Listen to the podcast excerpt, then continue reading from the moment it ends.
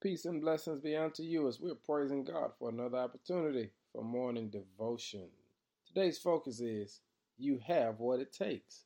When you read the story found in 1 Samuel 17, you'll discover that David fought an undefeated giant. But even though the giant was undefeated, David knew he had what it takes.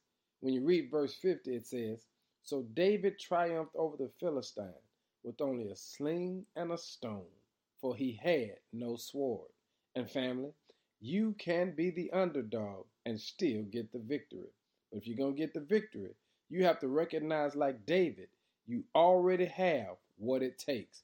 So I want to encourage you today to pull out your sling and throw your stone.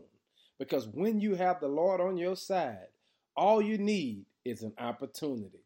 And that's what David saw when he saw the Philistine giant. He saw an opportunity for God to get the glory. Hey, family, I need to encourage you today to remind you whatever you're dealing with today, you already have what it takes. What do you have? You have the Lord on your side. So pull out your sling and throw your stone today and let God get some glory. Why? Because you have what it takes. Now step up to that giant and give God the victory. In Jesus' name. Amen